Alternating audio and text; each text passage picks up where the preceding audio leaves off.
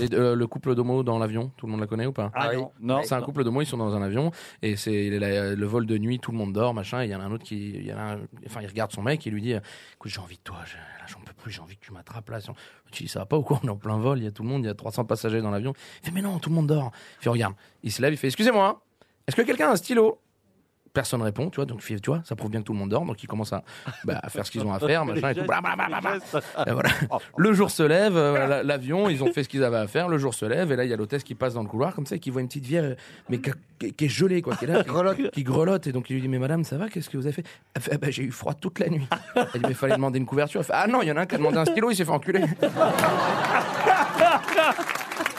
Ah non, je la connaissais pas.